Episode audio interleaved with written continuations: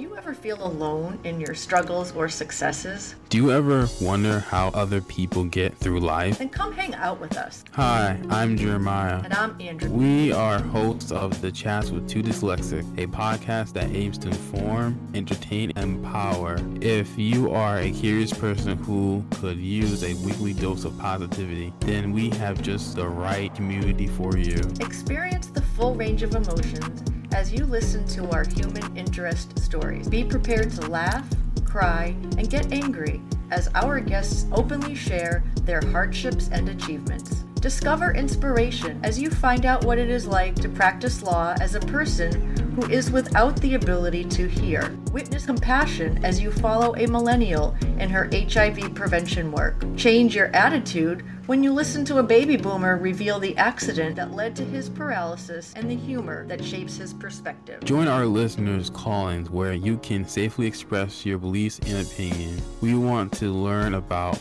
public attitudes through the lens of the generations, gender, religion, race, health, and wealth. We can't wait to meet you. See you soon, listeners.